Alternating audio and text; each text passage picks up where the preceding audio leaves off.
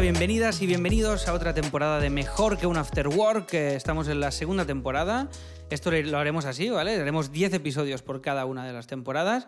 Y estamos en la segunda, estrenando este, este episodio y esta temporada con una invitada que nos hace mucha ilusión, que ahora os presentaremos, pero guardamos un poco el misterio, porque antes tenemos, ah, bueno, misterio no, porque ya lo habéis visto en el nombre del Spotify, antes de clicar ya habéis visto el nombre, o sea que no hay ningún misterio. Pero bueno, antes saludamos a Lucía, que está aquí, compañera del estudio, desde Galicia, Lucía Irea, ¿qué tal? ¿Qué tal? Buenas, ¿cómo estás? Buenas, buenas, muy bien, muy bien. De viernes por la tarde, antes os lo he comentado, que esta hora es muy de siesta, es la siesta final de la semana, la siesta premium, y nos la estamos saltando mm. hoy, pero merece la pena. Y tú esto lo llevas fatal. Yo esto lo llevo muy mal, pero estoy entusiasmado porque tenemos con nosotros hoy a Malika Fabre. ¿Qué tal? ¿Cómo estás? Hola, hola a todos. Sí, bien, Como, un viernes. ¿Qué tal? Como un viernes de viernes de viernes. ¿Tú, tú trabajas, Malika, los, los, fines de semana o descansas a tope? ¿Qué ¿Cómo lo llevas esto? No, muy raramente trabajo en fin de semana. Y si lo hago es porque lo quiero hacer. no, es como un poco una regla para mí de después de las 7 en, en, la semana y toda la fin de semana no trabajo. Oh, que, o sea, que esto es un privilegio. Gran ¿eh? filosofía. Esto tardó muchos años ¿eh? en lograrlo. Muchos, muchos, muchos. O sea que... ¿Pero esto te, ha pasado siempre? ¿Siempre has podido elegir o al principio pringabas más los, los fines de semana? No, claro que a veces hay momentos cuando, cuando estoy a tope con curro que trabajo más, pero tenía la suerte de, de, de trabajar en un estudio de diseño cuando tenía 20, 23 años y ellos... Ah, me echaban del estudio a las 7 de la tarde, cada día. directamente, ¿no? En Inglaterra, sí. Ellos me, un día me dijeron, es que si trabajas demasiado un día, el, el día siguiente vas a ser inútil. Entonces, Muy buena filosofía. Vete, vete me parece una filosofía maravillosa. Sí. y, entonces luego lo hice por, por, mi cuenta cuando, sí, cuando me puse de independiente también, sigue esta línea. Y al final creo que no hace falta. Totalmente, totalmente. Quemarse, a no ser que sea imprescindible por una entrega o una cosa así extraña, lo mejor es no hacerlo. Oye, ya que me hablas de, de, independizarte, ¿cuándo empezaste a montar tu propio chiringuito, tu propio proyecto sin ah, depender de Me gusta la idea del chiringuito, chiringuito de degustación. Bueno, esto es una expresión que usamos mucho aquí, ¿eh? A montar mi chiringuito es como una, como una frase hecha, ¿eh? Ah, pues me encanta. Totalmente. Súper mono. Pues sí, sí. Sí, pues yo lo, yo lo hice cuando, un poco tarde, de verdad, pero era el buen momento para mí, cuando tenía 20, 28 años.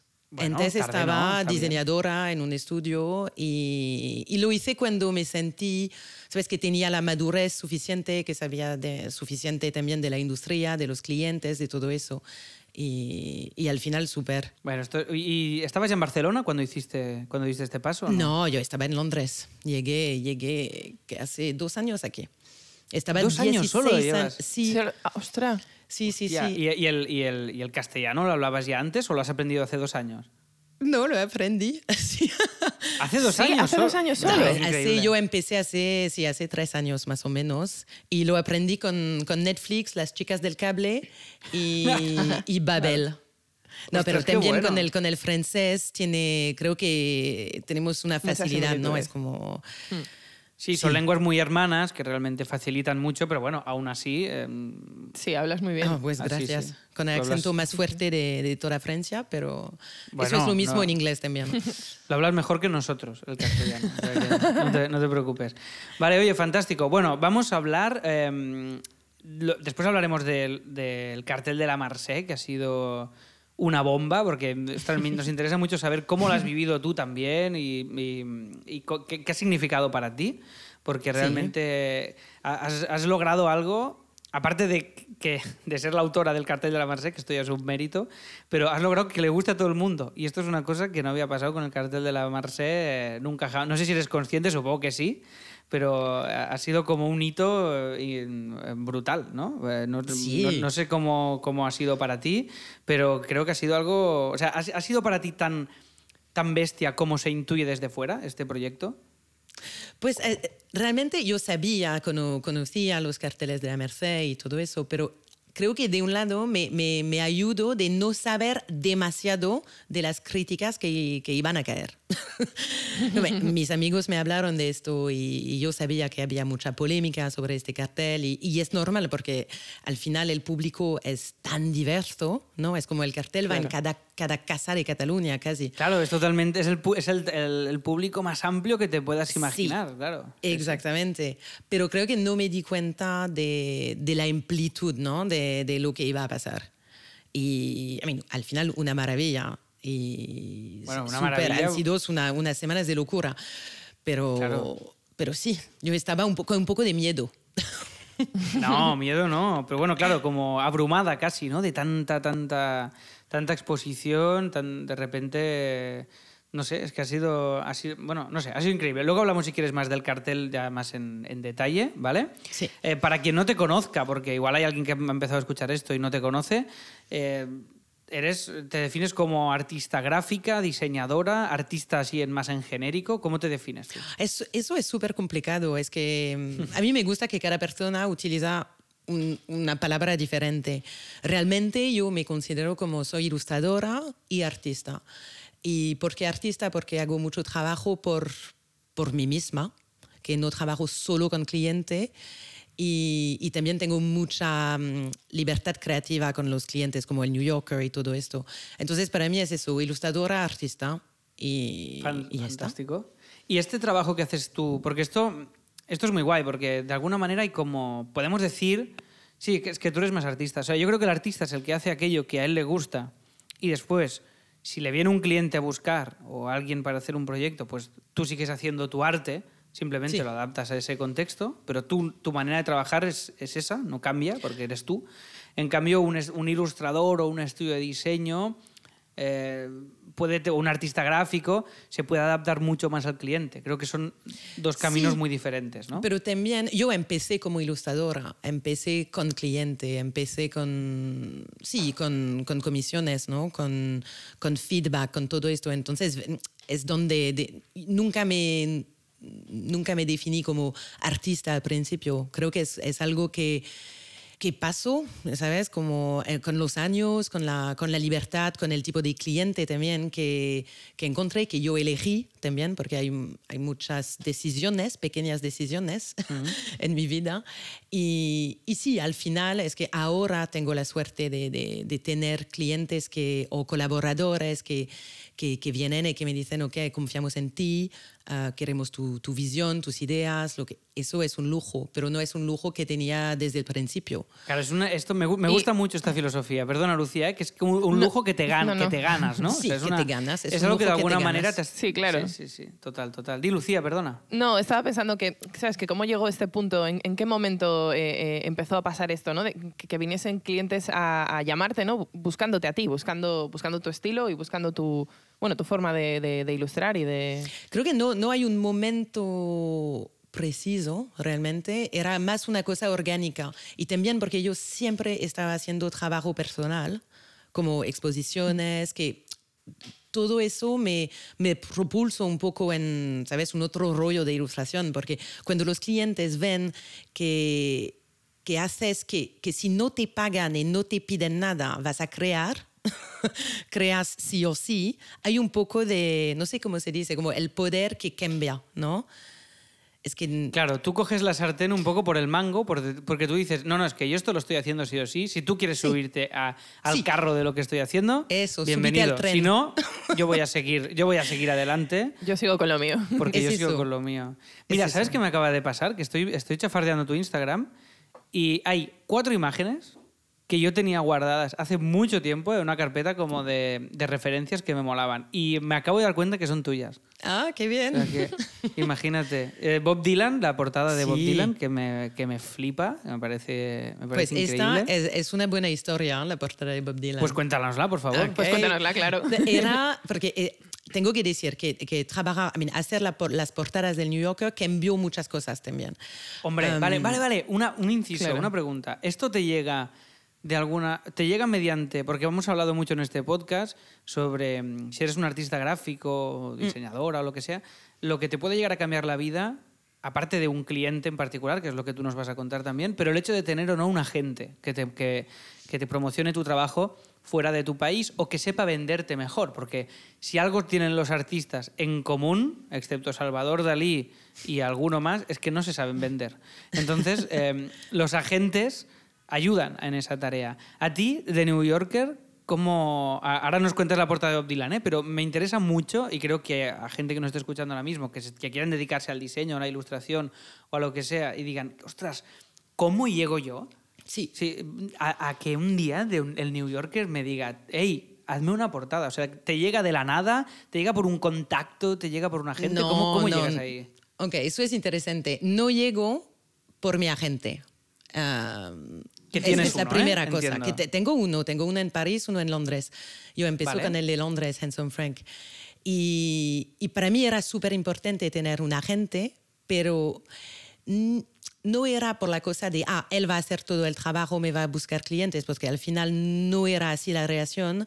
Es más de tener a alguien a tu lado que conoce más de business, que sabe negociar y que también puede estar entre el cliente, tú y el cliente, cuando las cosas se pasan mal. ¿Sabes? Es, para mí era también el valor de esto y hemos crecido juntos con mi agente, porque él a este momento empezó, ahora es muy grande, pero eh, hace 10 años él también era pequeño, él y, su primo, y realmente era más una relación de persona a persona. El más importante no es tener un agente, es tener un agente bueno. Eh, brutal, me encanta esto. Y, una gente que entienda lo que haces, porque el otro día hablaba yo con una escritora que también entrevistaremos aquí en breves, bueno, entrevistaremos, charlaremos, que es Laura Fernández, y me contaba un poco lo mismo con un agente literario, que, empezaron juntos cuando el, agente era muy, muy pequeño mm. y que al final es una relación de que tienes que encontrar a la persona adecuada. Lo importante no es tener un agente literario, sino el agente literario adecuado que entiende lo que haces, que además te puede aconsejar a ti en un buen momento para tomar una decisión difícil. O sea, cosas que, que, van bien mucho más allá de lo que tú dices, de te consigo clientes y ya está, ¿no? Sí, y, más, que nada de tener a alguien que tiene una visión a largo plazo. Porque yo siempre he tenido una visión a largo plazo. Eh, y lo que, lo que quiero decir en este tema es que a veces te llegan cosas y sí que hay mucho dinero, pero son cosas que van a, te van a encerrar en algo o van a matar un poco tu, tu carrera. O tu creatividad. Y, y, eso es muy importante de tener una gente que no solo ve el dinero que tiene aquí muy cerca, pero también que, que, que ve un poco lo que, lo que vais a hacer juntos en los próximos 10 años.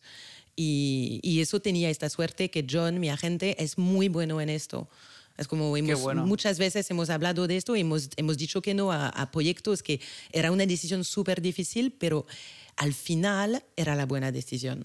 Me encanta, me encanta y me encanta este. Pues que está guay este esto, porque al final es como ir determinando ¿no? un, rumbo, un rumbo entre los dos y, y, bueno, y decidir cuándo te quieres salir y cuándo no. Sí y qué dirección quieres que tome. Pero es, genial. Es muy guay. Y este, este, el concepto este de, me quedo con el tip este de la visión a largo plazo, que es algo que les falta a muchas empresas, a muchos estudios y a muchos proyectos. A nosotros mismos nos cuesta, estamos, nos tenemos que esforzar para mantener esa visión a, largo plazo, porque es la que te hará crecer de verdad y, y, sentir que estás donde tienes que estar y que lo que haces tenga un sentido más allá de lo que tú dices, de coge el dinero ahora y corre, ¿no? Sino de construir algo que tenga unos cimientos más sólidos que que hacer un proyecto puntual. Vale, perdón que me he ido de tema. Estábamos con eh, ah, cómo, te llega, eh, ¿Cómo, te llega New Yorker y luego la portada de Bob Dylan, perdón, eh, que si no nos pues vamos. La, la, la, primera, yo empecé um, cuando tenía 28 años y empecé mucho con editorial. Uh, entonces empecé con, con, revistas, con muchas de como de, de Elle, de Vogue, de muchas de revistas femeninas. Y, y no sé cómo llegó, pero un día así Uh, al principio, en, en, 2011 o algo así, recibí un correo de, un director de arte del New Yorker.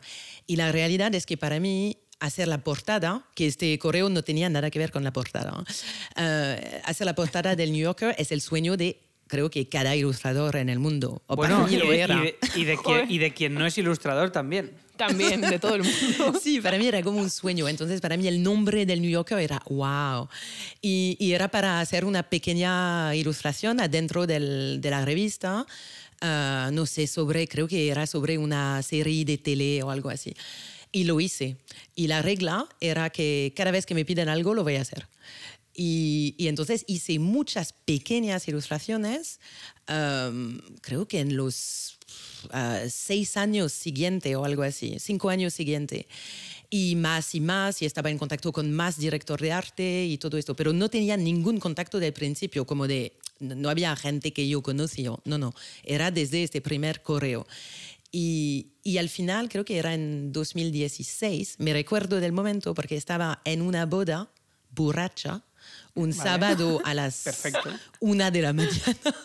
Perfecto. Y este día recibo un, un, correo de Françoise Mouly, que es la directora de arte de las portadas, eh, en francés, porque ella es francés, um, diciéndome, mira, es que yo he visto todas las ilustraciones que has hecho en todos estos años y um, no sé, ¿te interesaría intentar portadas conmigo? Yo como que estaba como bailando era, claro, en aquel un momento, fuerte. No había, no había notas de audio de WhatsApp, que si no le hubieras enviado una nota, sí, me interesa, si no se hubiera entendido nada, nada. Ahora. No, ¿Y respondiste en ese momento, en, en, caliente o no? No, no estaba borracha, realmente. Claro, claro. mejor, mejor. Bueno, no, no, será la primera vez que los que estamos aquí hemos respondido algo borrachos que no deberíamos haber respondido. Pero ni la última. Ni la, última. no, creo que el, el, día, el día siguiente yo contesté, pero eh, sí, claro que sí, vamos a ver. Y eso era, era divertido porque la semana después nos llamamos con ella y es, es muy encantadora, Françoise, es, es un personaje. Y, y nos llamamos y ella era como yo, ok, ¿cuál es el tema? ¿Cuál es el brief? Uh, ¿Qué tengo que hacer? No sé qué. Y sí. ella era muy como, no, no, no, no, con calma.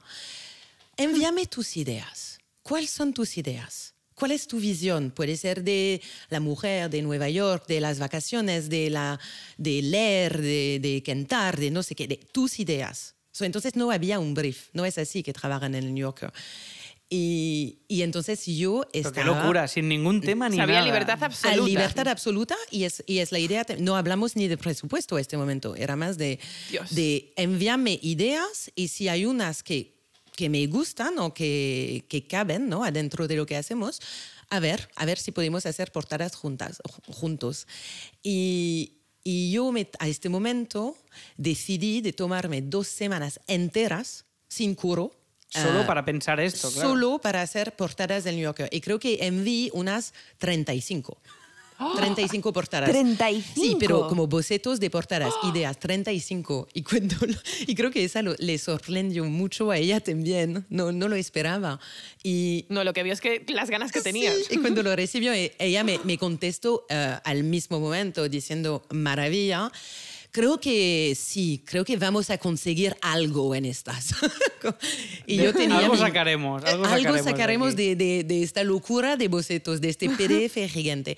Y, y, al final, tres semanas después, tenía mi primera portada. Uh, Dios, qué ilusión. Y, y, luego, cuando entras en la familia, es otra historia. Es bueno, como, claro, ya está. Sí, ya ¿no? está. Y cuando tengo ideas, las envío. Y también el, la Bob Dylan era muy importante porque era la primera vez que yo recibí este correo de, mira, uh, la, la, noticia es de Bomba. hoy, la, ya ahora, y uh, David Rimney, que es el editor del New Yorker, es muy fan de Bob Dylan, hoy ha recibido el, el premio Nobel ¿no? de literatura, oh. y vamos a hacer la portada, pero la portada tiene que salir hoy. Entonces, estamos... ¿Y tú no lo tenías acabado? No lo tenía empezado.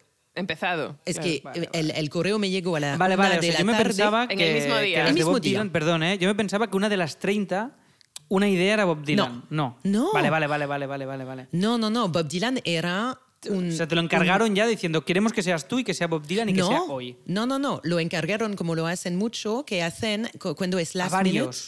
Cu- Sí, Vale, cuando es last minute tienen una lista de, de, de artistas que pueden trabajar con, con poco tiempo y enviar ideas y envían creo que igual a 10, no lo sé, y dicen, Qué nervios. quien tiene tiempo me envía ideas. Y yo envié, en- creo que en una hora, hice bocetos, pa, pa, pam, y envié mi, mi boceto una hora después. mm, Tenía el sign-off y creo que tenía así tres horas para acabarla y el, el mismo día a la noche salió en, en Twitter. Era como Dios mío. súper fuerte. Y, y en, y en una situación así, eh, ¿no, ¿no te entra miedo al bloqueo creativo, por ejemplo? Y que no... Pues a- ¿sabes? Con tan poco tiempo y tan poco margen. Sí, pero al final, si, al final, si, si no te gusta lo que, lo que has hecho, no lo envías. Ya está. Claro, es como, tú eh, te pones ella va a recibir más ideas. A veces ganas, a veces pierdes, pero siempre, eh, ¿sabes? Como a mí me ha pasado a veces que había un tema como así de last minute y que no tenía inspiración este día o no, no podía o, o no me gustaron las ideas o no, y a veces envío algo pero estoy seguro que no, no va a ser eso. Y, y a veces pasa y, y, es una maravilla cuando te llega el correo de eh, vamos con tu portada y pero siempre también cuando ves la portada que han elegido al final, a, mí es lo que me pasa, me digo, ah, sí, esa, esa era la buena. ¿Sabes? Como no, es una competición, es como... Sí, no, es, no, no, lo veo como una competición porque somos tan diferentes todos en tema de estilo, en tema de, sí, de, ideas. Y, pero sí, Bob Dylan era la primera, bien, sí. En ese momento, en ese contexto, en, es, más estar en el momento adecuado sí. hacerlo mejor que otro, ¿no? En, sí. en, ese momento. Eso, y también mm, tener la emoción que, que, que, está perfecta para el momento, porque hay muchos de los temas que son muy políticos o que son muy sensibles, ¿no? Que, sí, sí, total. Sí. Vale, oye, mm, me mola mucho esta anécdota eh, de, del New Yorker, me flipa. Ahí, normalmente cuando haces una portada, de, en el caso del New Yorker, ¿te hacen algún cambio sobre lo que tú ya consideras final o lo que tú dices, esto es lo final, ellos ni se lo cuestionan. No, sí, sí realmente sí. No, creo que depende de, del artista. Y depende de... Yo con, con François trabajamos muy bien, lo, lo, lo veo así, que es muy fluido.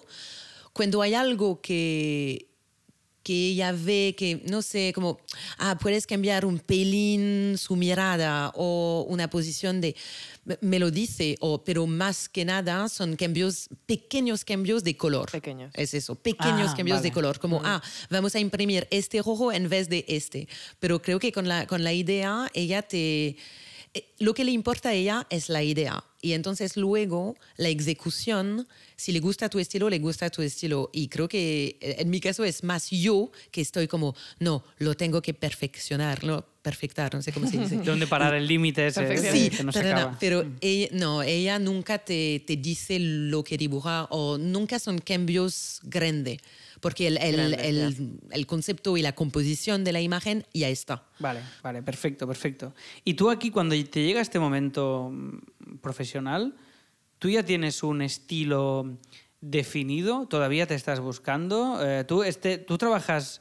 Eh, generalmente lo que haces es, es, o la sensación que da desde fuera, igual es un proceso manual y no lo sé, pero entiendo que tú trabajas en digital sí, es y digital. en vectorial. Sí. Y tú es vectorial, ¿no? En general. Sí, sí. ¿Y Illustrator es tu programa? Sí. Sí, ¿no? Freehand antes, ¿o no? No, no, no. Siempre Illustrator, sí. Siempre, Siempre Illustrator. Sí. Ostras, qué, qué, guay. Vale, vale, vale. ¿Y tú en qué momento dices, creo que tengo un estilo propio? O sea, ¿tú recuerdas un momento o, siempre has ido apuntando en la misma no, creo dirección? Que cuando, cuando me di cuenta que tenía un estilo propio es cuando me fue del trabajo, es cuando me fue por mi cuenta. Um, vale. Creo que sí, era cuando, cuando tenía 28 años.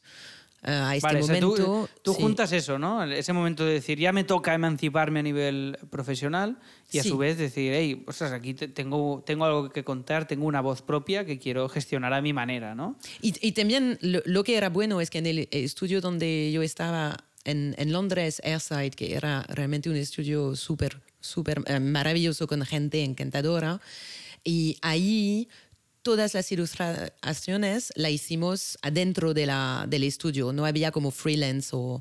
Entonces cada diseñador o ilustrador tenía que tener muchos estilos o que adaptarse mucho. Y entonces yo en todos estos años tenía y tengo todavía la capacidad de adaptarme si tengo que adaptarme. Pero llegué a un momento cuando tenía 28 años, llegué a un momento un poco de frustración, porque yo sabía lo que quería dibujar. Yo sabía lo, la estética que me gustó a mí, esta simplicidad, este minimalismo de las líneas, los espacios negativos. Y podía hacer el, la otra cosa, pero al final no, no, sí, no estaba feliz así. No te llenaba, ¿no? Tú querías hacer tu estilo, tu manera de, de hacer. Sí. Es muy, es muy bonito como con manchas de color, eh, sin línea, eh, logras, logras crear volumen, espacios, luz, es muy guay, porque no, casi nunca usas el contorno, o nunca, ¿no? Me atrevería a decir, como, como concepto. Y esto es muy bonito, o sea que me, me, me gusta mucho esta, lo que dices tú, este minimalismo, esta simplicidad de decir, que supongo que aquí es gran parte del trabajo que haces, es decir, ¿cómo puedo contar esto con menos, ¿no? De ir quitando y quitando y quitando, ¿no? Sí, sí, sí, eso es un poco el proceso, pero también um, el reto es eso para mí, de, de, de quitar las cosas que, que, no necesito en el dibujo, de qué, cuáles son las formas mínimas y los colores mínimos para... Sí, lo esencial, sí, lo esencial para contar la historia. Pero también hay que decir que para hacer, para hacer esto, y es lo mismo, para, para hacer esto, por ejemplo, con ilustrador, uh, tienes que dibujar a mano. Uh, primero, tienes Claro. que saber Claro, para, claro. para sí, para tener la esencia de una luz, una sombra, un, tienes que saber cómo, cómo se dibuja una mujer, cómo se dibuja una cara, cómo todo esto. Entonces viene de, mm, sí, como de un montón de años de, de dibujar. dibujar. Y el, el- el- el ordenador te ayuda, pero al final es una herramienta. na- Claro, más claro, que claro, el ordenador no Sí. te lo sí, hace, claro. tú tienes que No definir no la te lo hace forma. para ti, sí. Claro, claro, claro. Me, me inter- A mí lo que me parece una... Perdón, No, no, tú, tú, digo que lo, que, lo que me parece una, una auténtica pasada, y es que estoy ahora por, por la web navegando, y es que, es que siempre me fascina esto, ¿no? La, la capacidad que, bueno, que tenéis algunos artistas de, de que se vea una obra, aunque, aunque yo viese cualquiera de estas cosas descontextualizada, diría, ¿esto es de Malika? Seguro. y me parece fascinante esa, esa capacidad de, de, bueno, de tener un estilo y que, sea, y que sean tan palpables siempre. De- lo ah, lo siento, es. no te escuchaba. Sí, Sí, sí, no, no, decía, decía. Lucía Marica esto, la, la- la capacidad de crear un estilo que se ve algo tuyo y se reconoce que es tuyo.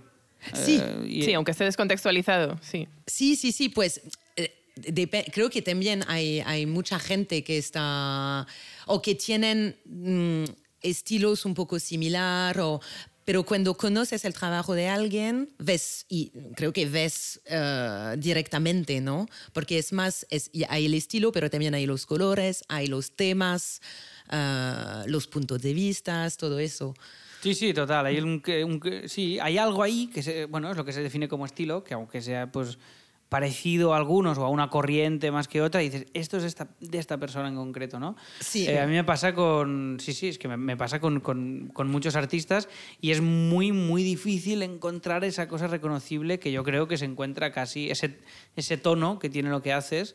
¿no? A mí me pasa con, por ejemplo, con Olga Capdavila, que, la- Sí. que charlamos con ella aquí, que también es de una corriente de ilustración muy, muy, muy de una época muy contemporánea, de todo de estudiantes de, de- de Barcelona, de un estilo muy particular, pero dentro de, ese, de esa corriente la reconozco a ella, veo una cosa así Sí. y sé que es suya y no de otro, ¿no? Y creo que se- eso tiene una cosa muy bonita y, y que es muy difícil de conseguir y que creo que tú lo tienes. Y si, si, si te parece bien, Marica, a mí me gustaría preguntarte sobre el proceso creativo. Ahora hemos hablado un poco de lo Sí. de vaciar, de ir quitando. Entonces a mí me gustaría saber, decir, cuando tú te enfrentas a, tienes una idea, de quieres transmitir pues una emoción, un momento, un personaje, lo que sea, ¿qué proceso tien- tienes un proceso estándar? ¿Es distinto cada vez? ¿Cuándo llega al digital y cuándo vas y cuándo trabajas en papel? Un poco el, el proceso que, que tú sigues.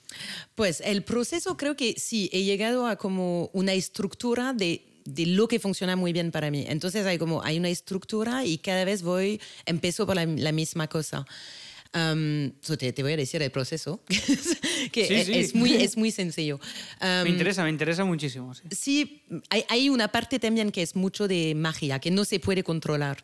Y yo Vale. esta, no, también esta parte, y a un momento um, yo dejé de intentar controlarla. Hay una parte aquí de instinto que no vas a controlar.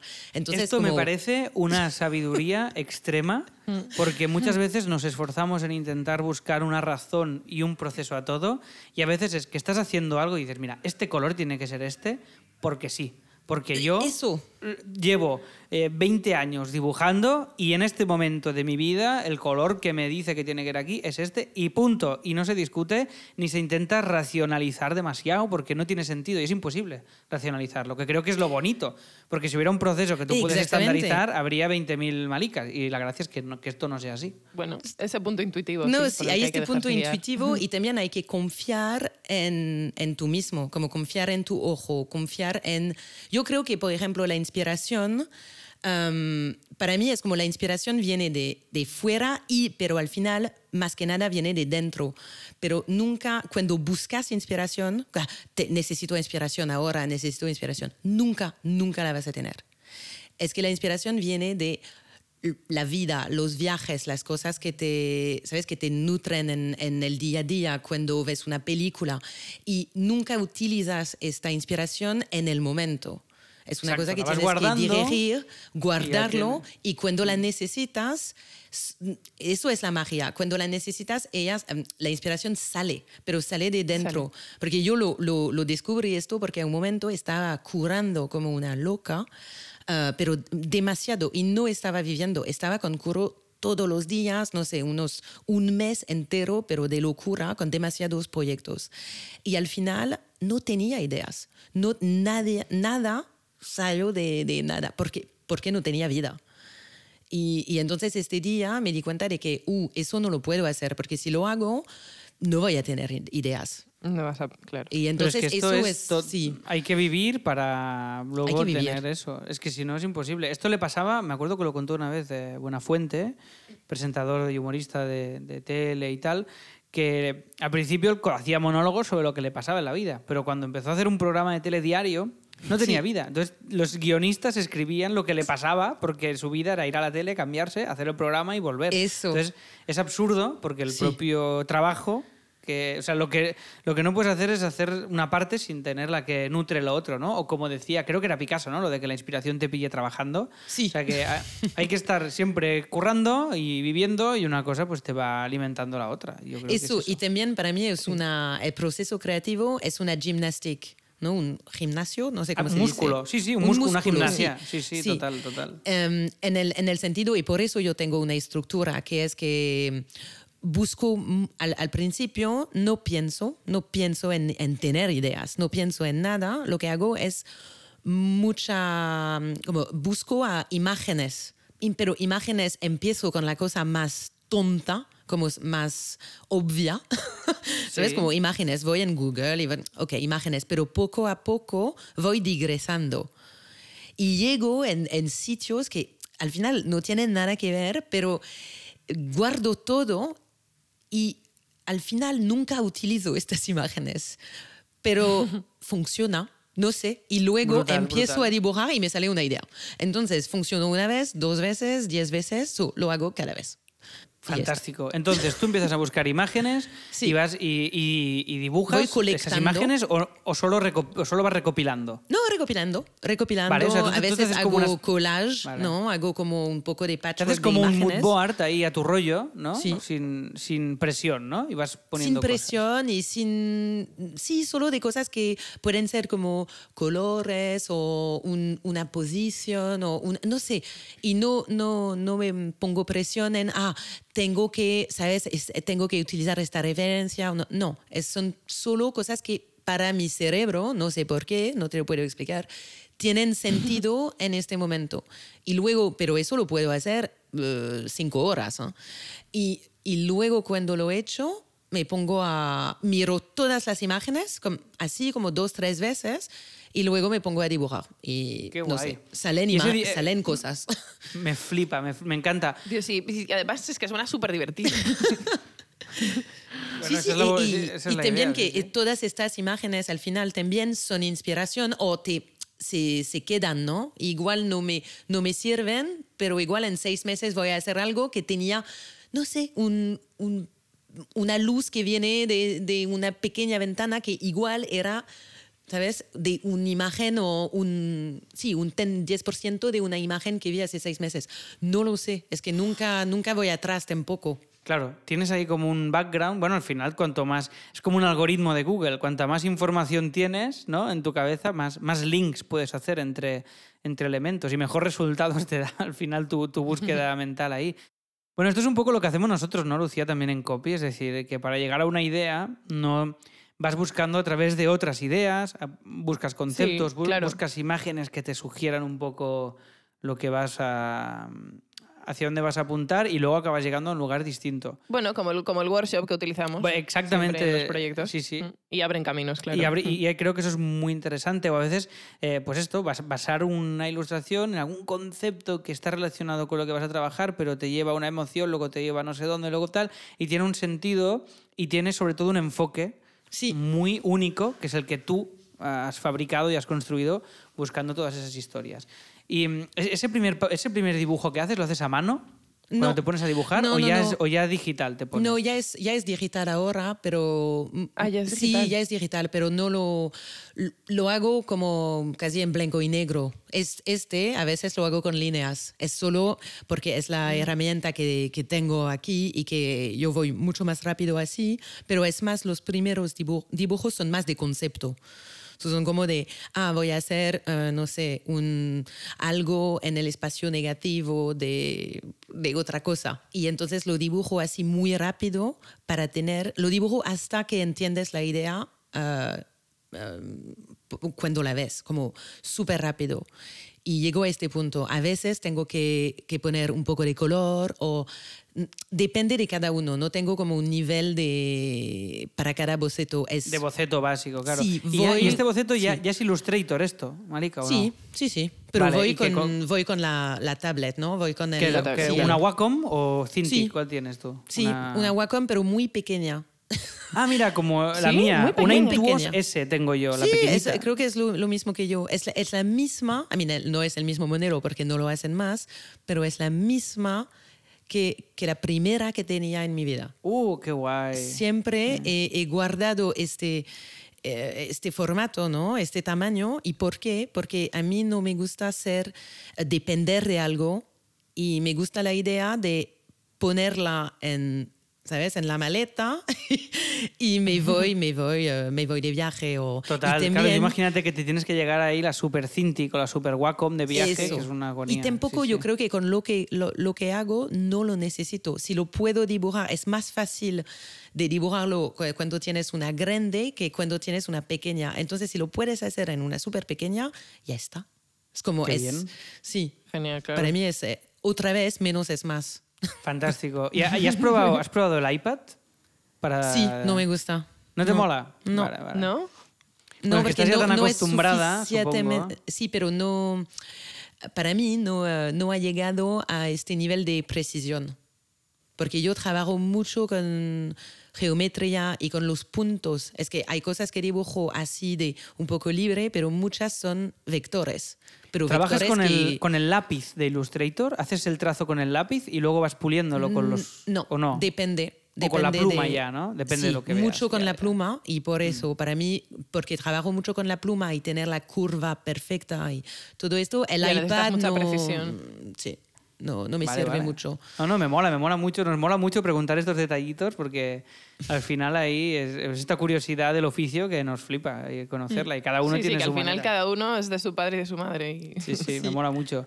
Oye, y otra cosa que me, que me, que me interesa saber es eh, el tema, tú Lucía, yo voy preguntando, tú Lucía, interrúmpeme cuando quieras preguntar, ¿eh? que yo ya sabes que si no, la curiosidad, eh, soy una metralleta, entonces no, córtame, córtame si necesitas preguntar algo. La pregunta, Marica, es eh, ¿en qué momento tú empiezas a tener un equipo? O sea, ¿tienes un equipo que te ayuda o haces, eh, un, haces todo tú y ahora hemos, hemos oído que, tenías un asistente que te ayuda. Eh, ¿Esto es nuevo? ¿Lo has tenido siempre? ¿Tienes alguien que te haga las facturas?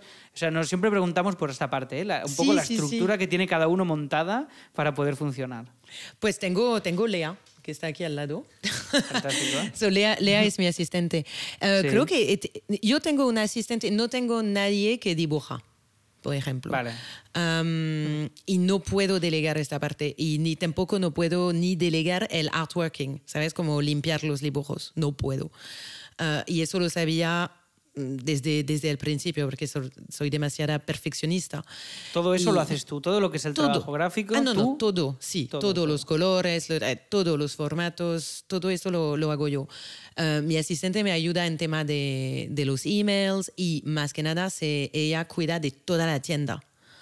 Entonces hacemos como serigrafías, eh, ediciones limitadas, todo esto, y entonces eso es su, es su bebé. Es su terreno ahí, Es su terreno. Ello también me ayuda con un poco de organizar la contabilidad, estas cosas, los gastos.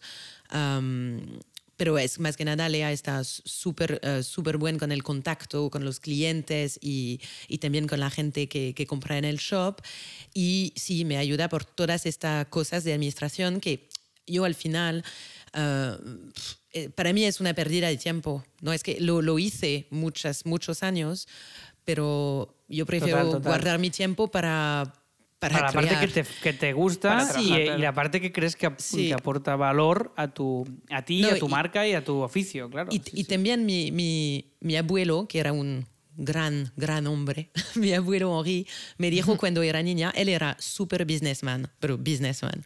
Y él me dijo cuando tenía ocho años, y todavía me, lo me recuerdo de esto, me dijo, para ganar dinero tienes que saber perderlo. entonces, como tienes que gastar. Para, ¿sabes? Como, y eh, para mí eso era... Eh, la cosa más importante de mi vida. Es como, sí, yo no tenía que tener un asistente después de tres años o algo así, pero al final yo me di cuenta que si, si pago a alguien para ayudarme, yo voy a tener más tiempo, más proyectos, voy a, voy a ser más feliz y todo eso tiene valor. Y al final claro. Ah, funcionó. Y entonces desde este primer día ah, que tenía un asistente, ah, siempre he tenido un asistente. Qué bien, me, me, me encanta, me encanta. Didi. cuando, no, no, estaba, estaba, pensando que cuando hablas de tienda es tienda online, sí, tienda ¿no? online, física. tienda online. Ah, vale, vale. Shop, vale, para vale. quien nos esté escuchando, shop.malicafabre con v.com, ¿vale? Aquí podéis ver todo, pondremos los links en las notas del programa, que podéis ver este episodio y todos en copymouse.com barra podcast, ¿vale? Por si tenéis las dudas. Eh, Malika, totalmente, esto es una lección que se tarda mucho en aprender, pero que a veces delegando algo sí. que no que tú odias hacer o que a ti no se te da bien o que te quita un tiempo que tú no quieres dedicar a Sí. eso, aunque eso te cueste dinero, es mucho más lo que ganas. Porque entre otras cosas ganas tiempo y Eso. ganas espacio mental y ganas calma y ganas... Yo, por ejemplo, toda la parte de números también la tengo ultra delegada en una gestora y en otra persona que me ayuda con eso porque yo lo odio, detesto lo, el tema facturas, lo, no puedo soportarlo. Entonces tengo a alguien que ya lo hace todo. Aunque Sí. eso, pues eso evidentemente cuesta pasta, pero es que la tranquilidad con la que vives, de no tener tú que estar Es otra, diciendo, sí, ahora pues, ah, se ha vendido un cartel, envíalo. Ostras, no, yo tengo que estar ya creando otro cartel porque es la parte que me gusta, otro. ¿no? Sí, y, sí, sí. y esto es aplicable a todos los proyectos, o sea, saber delegar la parte que alguien va a hacer mejor que si la haces tú, además, además la hará mejor y tú estarás más feliz. Pues Sí. eh, siempre que se pueda, porque a veces no se puede y al principio tienes que hacer de todo, pero en el momento que puedes, esto hay que, hay que hacerlo, porque mm, es la manera de, de crecer y de vivir más, más tranquilo. O sea, y Sí, me gusta y- mucho y- el consejo de tu abuelo, me mola mucho. Sí, bah, mi, mi abuelo era genio. Pero es, es verdad que mm, yo a un momento me estaba, tenía tanto trabajo en los primeros años que pensaba, ah, igual tengo que crecer, tengo que tener a alguien que, ¿sabes? Que voy a enseñarle a dibujar un poco, a ayudarme. Con... Y al final me di cuenta de que no, yo no, no quiero ah, tener un estudio, no quiero tener más gente. Ah, quiero mi libertad y mi libertad es mi libertad de decir mañana, ¿sabes qué? Ah, vamos a parar un poco. Mañana si, si decido que yo voy a parar un poco tres meses, la tienda sigue, sigue abierta. Entonces, ah, Lea se, tiene trabajo y yo puedo, ¿sabes? Como no tengo gente que depende de mí. Y para mí eso era importante porque, porque esta presión no era mía, no la quería. Creo que no. Y también para mí cuando tienes un estilo así, es un estilo que, que, que es tuyo. Es como Es tuyo, puedes claro. tener No gente que lo otro. copia, pero nunca lo van a hacer con, con este toque, con esta última touch, ¿no? Que, y eso para mí es el más importante, porque al final ni la, la técnica que tengo eh, no es nada difícil. En tema de técnica, el Illustrator y, y todo esto. Sí, en tema el En- concepto de en- virtuosismo técnico, pues es, es- es lo que Sí, es, pero es lo pero que el- es, pero la parte sin- artística, claro. Sin esta parte Claro. de, de composición, de color, de, de, mm, de tono, ¿no? De, de lo que hago, pues es vacío. No, entonces es, es el valor de mi trabajo, es así. Y no lo puedo, eso no lo puedo delegar nunca. Delegar en nadie, no, No. claro. claro. ¿Y tienes, eh, o sea, te has encontrado alguna vez, porque dices que al principio tenías muchísimo trabajo, ¿te has encontrado con alguna época en la que no tuvieses trabajo? No. ¿No? No, tenía mucha suerte en este sentido. Pero Londres, tengo que decir, Londres me ayudó mucho con esto, porque era, era un sitio donde había mucho trabajo en la, en la ilustración. Llegué a un buen momento para la ilustración allí. ¿Y en qué momento decidiste hacer el trasvase a Barcelona? Pues así, creo que por, primera vez venía en 2018, eso sí, hace tres años. Uh, intercambié mi piso de Londres con un piso aquí, con una fotógrafa. ¿Ah, y, entonces yo pasé dos meses aquí mirando un poco qué podría vivir aquí o no. A este momento, uh, después de 16 años en Londres, uh, me di cuenta que podía hacer mi trabajo de cualquier lugar del mundo. Y no tenía que estar en Londres más. Y entonces, y Londres es una ciudad maravillosa, pero tampoco es súper dura también. Y, y a este momento yo tenía 35 años, 36, quería una calidad de vida mucho mejor. Y la intenté en, en Londres de relajar un poco, de no trabajar tanto, pero al final estaba sola porque todos mis amigos curaban como locos. Ah, claro, tú te quedaste tu parada en medio del follón, ¿no? Sí, sola en el pub con tu vinito. No, no, pero al final yo sabía este momento que, mm, que tenía que cambiar de, de ciudad y no quería volver a París. Y entonces estaba entre uh, México, Ciudad de México y Barcelona, porque las dos son ciudades que mm, con, con cual tengo una historia un poco de, de amor de largo plazo y, y, por eso aprendí el castellano. Porque seguro que voy a ir en un país o en una claro, ciudad una, una o la otra, una o la otra me sirve. tengo que aprender el castellano. ¿Y tienes idea ya de quedarte en Barcelona mm, sí. indefinidamente o tienes idea de ir rotando cada tantos años? No, no, no. plan? No sé, realmente te digo, no sé porque no sé no sé qué, en qué momento voy a estar en, en, dos años o tres años. O, claro, claro. Entonces me voy como adaptando y creo que también cuando te vas dos veces, es como cuando cambias de país y de idioma dos veces, como primero Londres, luego Barcelona, todo el mundo parece posible. Es como... Y entonces ahora estoy aquí, me, me encanta y es realmente es un estilo de vida que yo buscaba. Y sí, totalmente diferente, pero ah, sí. No, no echo de menos. saber la libertad. Sí, no echo de menos la lluvia, te lo digo. No, no, claro. Saber que tienes esa libertad de estar absolutamente en cualquier lugar del mundo trabajando, que no hay frontera, pues es que es. Fantástico. Bueno, a mí me parece la leche, la verdad. Sí, sí, mira, aquí nosotros eh, pues estamos. Ahora tú estás en Galicia, yo estoy en Barcelona, tú, Malika, también estás en Barcelona.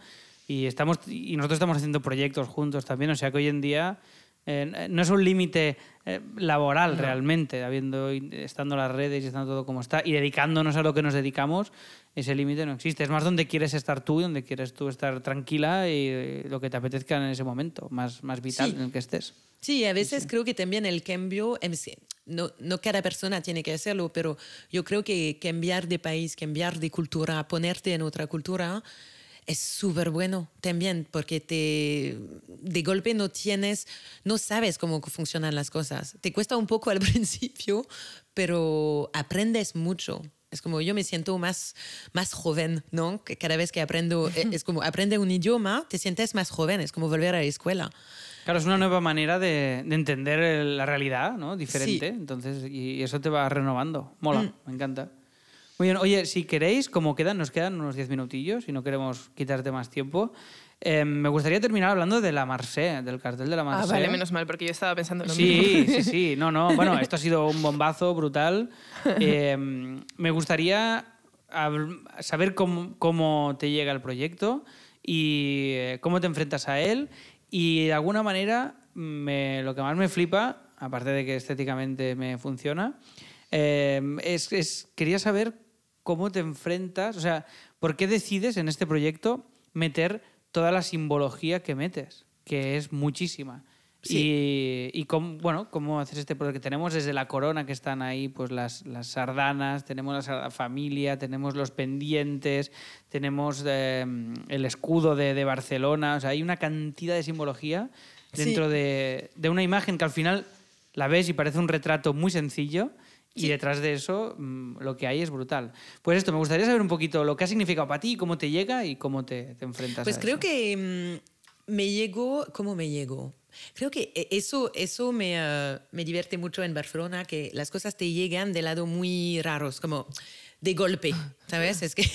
De repente, me, pam, me- sí, sí. me llegó de, de, de repente, así. Uh, me llegó porque yo había hecho una conferencia uh, en Barcelona en una... mm, ¿Cómo sabes? Una asociación de ilustración catalana o algo así. Sí. Y entonces la, la- la mujer que organiza esta, esta charla tenía mi número y, y me llamó así en mi teléfono. Y como, ah, tengo que hablarte de un proyecto. Y yo muy inglés. Ah, voy un poco, sí, pero envíame un correo, por favor, es que es mi número personal. Oh. Y eso es muy de aquí. Pero esto soy muy fan yo, fantástico, me, me gusta mucho. No, porque yo flipé cuando llegué aquí que, que la gente pasa tu número y que, y que hoy también te llaman a cualquier hora de... de No, no, pero- yo no doy mi número ya, pero vamos, ni, a, ni a mi madre, ¿eh? No, y a mí no me gusta dar números de gente que no soy yo a otras Sí, personas sí, sin sí. pedir permiso. Pero al final, en este caso, yo un poco como, por favor, envíame un correo, explícame un poco, porque ahora no puedo hablar, estoy trabajando. Y, y, y aquí me, me llega el, el correo de la Merced, como de Nacho Padilla. Oh, ¿te, te apetecería hacer la Merced este año? Ah, claro que sí. Qué maravilla. Direct- y, no- y no fue un concurso, no hay No. nada, directamente te llega a ti, Sí, ¿eh? sí, me llegó a mí. ah, él conocía mi trabajo, creo que desde años. ah, sabía que, que ahora estaba en Barcelona, porque eso también creo que era importante. Y, y que conocí Barcelona, ¿no? Que, que tenía un poco de historia con la ciudad. Y, y sí, pues me, me preguntó, yo dije que sí y lo hicimos así, como muy, el proceso era muy orgánico, muy libre. El proceso es súper libre también. Es como, creo que cuando eligen al artista, eh, dejan al artista, ¿no? Es Hacer, un poco tu total. visión de la Merced, tu visión de Barcelona. Eh, claro que hay un brief y, y Mm. yo tenía, y yo a mí me encantan los briefs. Y, y más que nada para saber, ¿sabes? Un poco, un poco más. Y- Claro, un poco a qué, un poco a qué Sí. juego estás jugando. Si no hay Sí. tanta libertad al final también acabas un poco loco. Sí, pero claro. al final cuando te dicen el cartel de la Merced, eh, es que el brief es el cartel de la Merced. ¿Sabes? Es Claro. que eh, eh, tú puedes hacer muchas cosas, pero es que hay, hay toda una historia, yo hice mucha investigación, pero al final yo llegué a, este, eh, a esta decisión de, eh, mira, yo estoy enamorada de la ciudad, hay muchas cosas que me flipan aquí, y eso es lo que, lo que voy a dibujar. Lo, lo que voy a decir, lo que voy a transmitir es que para mí Barcelona es una ciudad donde ni hace falta ir a un museo para ver arte. Te caminas en la calle, hay puertas increíbles, hay los balcones, hay, hay azulejos, I mean, todas estas cosas que había visto en los últimos 10 años cada vez que, cada vez que estaba de visita, ah, pues son cosas que este proyecto tenía esta oportunidad de ¡oh! Lo puedo sacar todo, todo en este cartel. Y iba un poco así, entonces tenía esta idea de vamos con la, la, la figura de la Merced, pero esconder cosas, esconder muchas cosas adentro. Y es como un homenaje a, a lo, lo precioso que es Barcelona. Fantástico. La persona que... La... O sea, que realmente en este proceso, perdone, no, digo que no hubo más propuestas. Sí, Esta fue la no, propuesta no, no, que no. presentaste y esto fue lo que no, salió no, a la yo luz. hice, hice como, como hago siempre, hice tres propuestas eh, muy diferentes. Um, Ah, vale. Sí, que eran como direcciones diferentes. Y también había una, una cosa que era importante para mí, era el cumpleaños de la Merced. Entonces, era cin- 150 años. Y por eso, para mí tenía que... Estaba buscando un punto de traer el, el pasado en el, en el presente, ¿no? Un poco todo lo, toda la historia de la Merced. Por eso es como tan, como un icono, como la icono religioso casi, pero, pero con cosas escondidas. Y la otra cosa es que había un enfoque este año en la cultura po- popular, porque la cultura popular sufrió mucho en la pandemia. Y entonces había una voluntad de parte del ayuntamiento de enfocar un poco en la cultura popular. Y yo son las informaciones que tengo y, y con esto voy con ideas. Pero sí, es, sí acabé con la, con la, la Merced Reina. Pues me, me flipa. ¿Y, me y flipa. las, la- las otras dos propuestas, o sea, ¿cómo, cómo eran exactamente? Es, complico- es complicado de explicarlas, a veces no es tan Claro. claro como, como esta. Una estaba enfocada en, también en cultura popular, pero más como los castellers, eh, la sardana, pero haciendo em, versiones muy exageradas, ¿no? Exageradas de, de, de estas y puntos de vista muy dinámicos, como muy de cinema. Pero es súper complicado de, de explicarlo así. Ya, ya, ya, sin visualizarlo. Y, y la tercera era súper minimalista, súper minimalista, y era más con los espacios negativos. Que cada declinación, como el BAM, el MAC, um, era una mujer, una figura de la Merced, pero que la, la um, pero de perfil y la, los símbolos se- no, no eran símbolos, era más el, el espacio negativo del pelo hizo una forma de, no sé, un instrumento de música, el otro un tenta de circo. Ah, pero sí, es complicado de explicarlo así. Sí, sí, sí, sí, sí, no, no, pero mola. sí. Me gusta mucho que tenga tantos, porque haces zoom a cualquiera de las imágenes y, Sí, hay mucho detallito. y hay un, sí, sí, hay un... Nosotros fuimos a buscar, eh, que te lo tengo que devolver a María, que la tenemos por aquí escuchando, eh, el- fui a buscar una copia del cartel, tengo uno para mí y otro para María. Porque los, los regalaron en los centros cívicos porque gustó tanto y fui a buscar uno yo. Y, Ah, qué bien. y- y me salté otra siesta, o sea que me has hecho, me has hecho saltarme dos siestas. Esto lo puede decir muy poca gente. en- en, Lo que me estoy cabreando yo de que no me hayáis cogido. cogido Solo daban dos, Lucía, solo daban dos. Pero bueno, el mío ya, el mío ya te lo vendo por, por 2.000 euros y ya está. Vale, pues nada, cuando quieras Sin te lo problema. compro. Es que Oye, eso pues- era una locura, ¿eh? que volaron. Hicieron Volaron. 15.000. No, no. Yo vi el 15.000. mapa y tuve que irme al, o sea, al, bueno, al Raval, a, un, a un sitio súper específico. No porque el Raval, o sea, el Raval me flipa, pero me queda lejos. Entonces, o sea, tuve que ir a buscarlo expresamente y tal. Y fue como decir, madre mía, madre mía. Bueno, em, y última, va, última pregunta, no sé si tienes alguna más, Lucía, pero si no, ya, Malika, te vamos a librar. Es la cara de la Marseille o las caras que tú eh, utilizas. Ah, ¿Te Sí. las inventas o son caras de alguien, por lo general? No, son, no, no, son, eh, no, no, son inventadas completamente. Perfecto, Ah, vale, vale. Sí, porque la mujer en este caso, y en el caso, depende de las ilustraciones, pero en, en este caso, cuando van muy simétrica, cuando van así de... Es, es casi un símbolo de la mujer. Es como- Claro, es cuando es tan casi lo- frontal, buscas ahí una Sí. cosa muy neutra, muy... Es vale, muy vale. neutra y es más como los pequeños detalles, como cuál es el incli- la inclinación de la cara, ¿sabes? qué- ¿Cuál es el movimiento? Ahora, por ejemplo, la Merced está, puedes ver que tiene la, la cabeza, la cara un poco abajo adelante. y está subiendo la cara. Es como y mirándote. Y todos estos pequeños detalles son importantes para mí. Pero luego em, la cara no es... Me gusta que a mucha gente le recuerda a Rosalía o a alguien. al- a mí me encanta. Pero realmente es solamente una mujer que a mí me parece como yo me imagino la Merced. La Marsella. Bueno, una mujer mediterránea, sí, bueno, Sí. bueno muy neutra. Bueno, me, me gusta, sí, guapísima. Sí, sí, la verdad es que sí. Sí. Me gusta mucho, me gusta muchísimo. Y enhorabuena por, por la trayectoria, por todos los proyectos, por la Marseille, que creo que ha sido... ¿Ha- ¿Hay algo que lo que estés trabajando ahora que te flipe y que nos puedas adelantar? Y nos digas, Ah, estoy sí, trabajando estoy- en esto y me ahora flipa"? estoy en... No puedo dar demasiados detalles, pero sí, estoy en otro proyecto de mis sueños. Ostras, pero desde- oye, pero tú tienes Sí. que... Tú tienes, Joder, qué maravilla. Tienes que jugar a a la lotería, ¿eh? Sí, ah, no, Ya. soy muy mal. eh, cuando hay dinero, soy muy mal. Siempre pierdo a la lotería. Pero no, Hostia. sí, tengo, ahora tengo un... Yo nu- nunca he hecho muchas portadas de libros. eh, por razones personales también, que, que yo, yo lo encuentro súper complicado el proceso con los editores y, y no sé, con decisiones, de, demasiadas decisiones de marketing lo he hecho, pero no me, no sé. No te estimula, ya, ya. No me No- estimula, ya, no pero siempre había dicho a mi agente, hablando con mi agente, un día voy a hacer una colección entera de ¿Y te portadas y te han encargado una colección entera? Madre mía. Entera. Enhorabuena. Entonces son cuatro guay. años. Entonces es un proyecto a largo plazo, pero ahora puedo hacer todas las portadas de libro que quiero. Hostia, Entonces qué- va a ser, qué va a ser bueno. Qué guay. Ah, qué bien. Lo que sí, no, no, no quiero que se marche sin que le preguntemos lo que le preguntamos a todas. Eh, que a, a quién nos recomendaría para que, mm, para que entrevistásemos? Mm. Alguien que te guste que, Bueno, se, para pase, que que se pase por aquí, como te has pasado tú. Que a ti te guste lo que haga.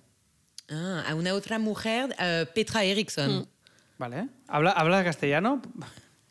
es una buena pregunta. Creo que sí, creo que sí. Vive aquí, ¿no? Ah, pues entonces no sí, sé, pero es un poco tímida, entonces no sé, no sé si bueno, no sé si va a hablar castellano, si, sí, hacerlo en castellano, no sé. qué maravilla lo que hace, ¿eh? También. Sí, sí, yo también lo estoy viendo, wow. Qué bonito. Ah, sí, es súper bueno.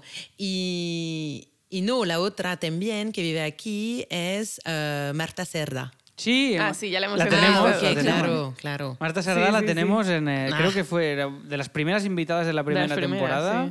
Y, sí, sí, fantástica también. Qué bien.